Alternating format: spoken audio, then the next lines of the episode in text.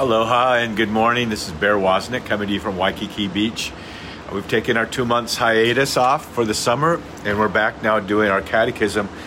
We decided we're going to start calling it Catechism in a Year. So uh, uh, we hope to go through, actually, the way we're going to do it is we're going to do three uh, yearly cycles. The first year that we've been working on is year one uh, of part one of the catechism. So the catechism has four parts, and we're going to do each part one in cycle year one, part two and four in, in year two, and then part three in year uh, three. So we're going to go through each of those parts in a year. Aloha, Jane. Good to see you. So we're, we're in paragraph 643 of the catechism. Given all these testimonies, Christ's resurrection cannot be interpreted as something outside the physical order. And it is impossible not to acknowledge acknowledge it as a historical fact. It is clear from the facts that the disciples' faith was drastically put to the test by their master's passion and death on the cross, which, we, which he had foretold. The shock provoked by the passion was so great that at least some of the disciples did not at once believe in the news of the resurrection.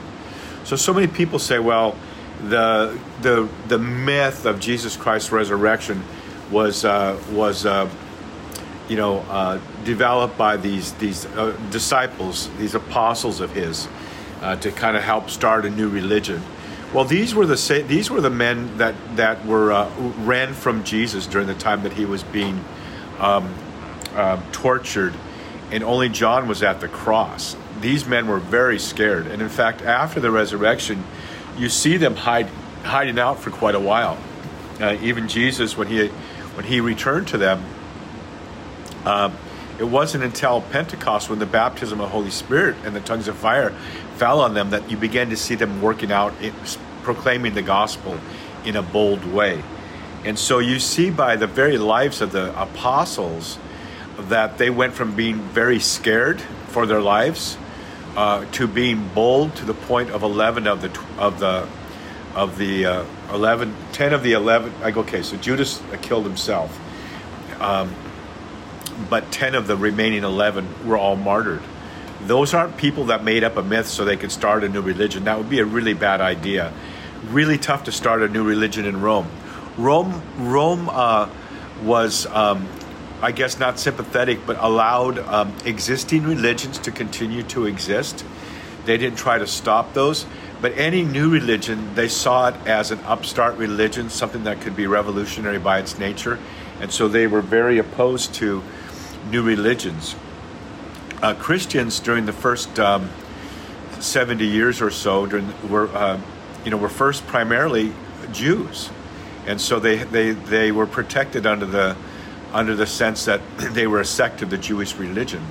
Uh, but in time, of course, the Jews rejected that, and and uh, letters were sent out. Paul, being the greatest persecutor of the church, to destroy the church. So this is this is catechism is teaching us that given all these testimonies, Christ's resurrection cannot be interpreted as something outside the physical order, and it is impossible not to acknowledge it, it as a historical fact. It is clear from the facts that the disciples' faith was drastically put to the test by their master's passion and death on the cross, which he had foretold. The shock provoked by the passion was so great that at least some of the disciples did not believe in the news of the resurrection. Remember St. Thomas. St. Thomas the doubter. Praise God for St. Thomas and his doubt because it is because of St. Thomas touching the wounds of Christ that we know Jesus didn't rise again as a shade, as a, as a ghost, uh, as a spirit only, but he, he rose again uh, and his body was glorified and resurrected. Now, a resuscitated body is different than a resurrected body. A resuscitated body is uh, one that Jesus, um, you know, pray and they would be brought back from the dead. Elijah did the same. Uh, Paul did the same. But when the body is resurrected, it comes. It, it's in its glorified state. It, it is. It.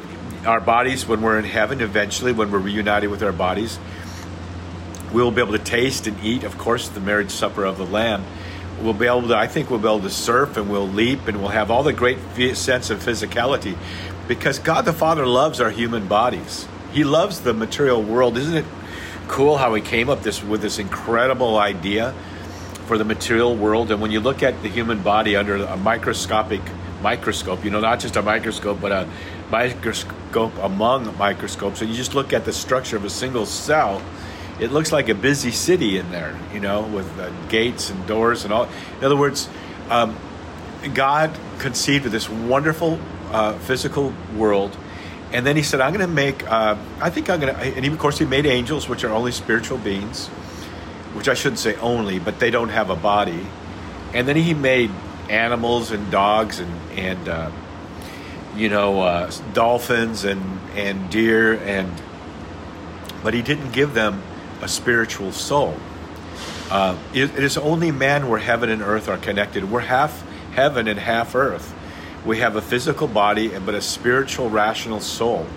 That's how we know we're made in God's image because God uh, said, I, We will make them in our image, right? The Trinity, uh, the three persons of the Trinity having that, that, that uh, mutual agreement. And how are we made in God's image? Because we have a spiritual, rational soul. And that's what gives man, that's what gives us our dignity. And so the beautiful thing is that uh, uh once we die, we go to um, probably a place called, he- a part of heaven called purgatory. Of course, uh, there is a reality of hell. Uh, but if we don't go to hell, then, uh, and by the way, all those in hell are there because of their own choice, right? C.S. Lewis said, ultimately, in the end, there's only two types of men those to whom to, who say to God, Thy will be done, and their destiny is in heaven, and those to whom God says, Thy will be done. So, um, but we, but if we are, if we uh, by God's grace and our cooperation with His grace, the lovely dew fall from heaven, uh, then we uh, may go to a place called purgatory first, which is a wonderful place. It's a place uh, where people, everyone there is on their way to total freedom but it's a place where we kind of go through rehab. Like I ripped a muscle in my hip recently, and and I'm rehabbing it by stretching it and walking and stretching it, and and it's painful, but um, I'm on the way to total freedom. Right? That it's a physical, it's a it's a spiritual uh, rehabilitation that we go through in in purgatory. Uh, in other words, when we die, it's not like God says, "Okay, you're going to heaven, presto changer, you are perfect, and you're not going to." have any pride or any uh, angst or any passions that you can't control. No, we go to a place uh, called purgatory, a place of purification and purgation. And the suffering there that we feel is really that suffering of rehabilitation. It's a suffering of of seeing that Jesus is right there, but not being able to be totally before Him, and uh, that desire for Him began, begins to help us purge away all of our selfishness and all of our um, personal pride and all of our personal agenda until we're totally prepared by our own choice, by our own releasing of these these things, uh, to be able to see Jesus face to face. You know, sin is not like a, a uh, it's not like you have a perfect soul and then there's a splotch of sin there and it's a dark spot there and a dark spot there. Sin is something that twists us. It it it it. Uh, Sin is something that makes us not who we really are, right? It's, it's, it damages us. And so, purgatory is a place where we uh, are fortunate enough to go to have our soul rehabilitated and our heart saying yes to the Lord more and more till we've let go of everything. And, uh, and then we go, we get to see, then we go and we, we live in heaven with the beatific vision. But have, people have the mistaken impression of what purgatory is. Um, you know, Paul wrote about it some shall be saved, but as if but through fire. And that fire is the fire of God's love that burns away the dross, whatever dross is left, until we can live and see Him face to face. So the resurrection is important. But in purgatory, we will not have our bodies. We are not rejoined to our bodies until the last, uh, the last uh, judgment. And so, but God loves our physical bodies, and we're going to long for our physical bodies. I'm looking forward to uh, laying this body down and, and seeing God face to face, but I'm looking forward to having this physical physical body that God gave me and getting to do really cool stuff with it, you know? So, anyway, Christ's resurrection wasn't just that he was resuscitated, he, he walked and moved in his glorified body. In other words, he could be in a room and then suddenly be in another room, and yet he could eat and drink with it. So, Christ's resurrection is, is, is shows you how much God loves our human bodies. And of course, that's why we believe that. Uh, the human body is of incomparable worth, that humans are of incomparable worth from the moment of their conception. And that's why we believe that the Eucharist is so important the body, blood, soul, and divinity of Jesus Christ that we receive. Uh, you know, our brothers and sisters that don't receive the Eucharist, uh, some, some, uh, some non-Catholics, well, a lot, a lot of Catholics don't believe in the Eucharist as being the body, blood, soul, and divinity of Jesus Christ.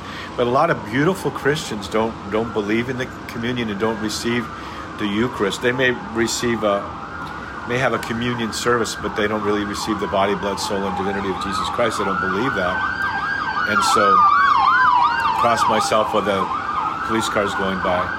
Um, and so, though they have grace and they they they're trusting in Jesus, and they will be they will go to heaven, you know, as they participate in God's grace, they don't have this wealth of supernatural grace that comes in the Eucharist.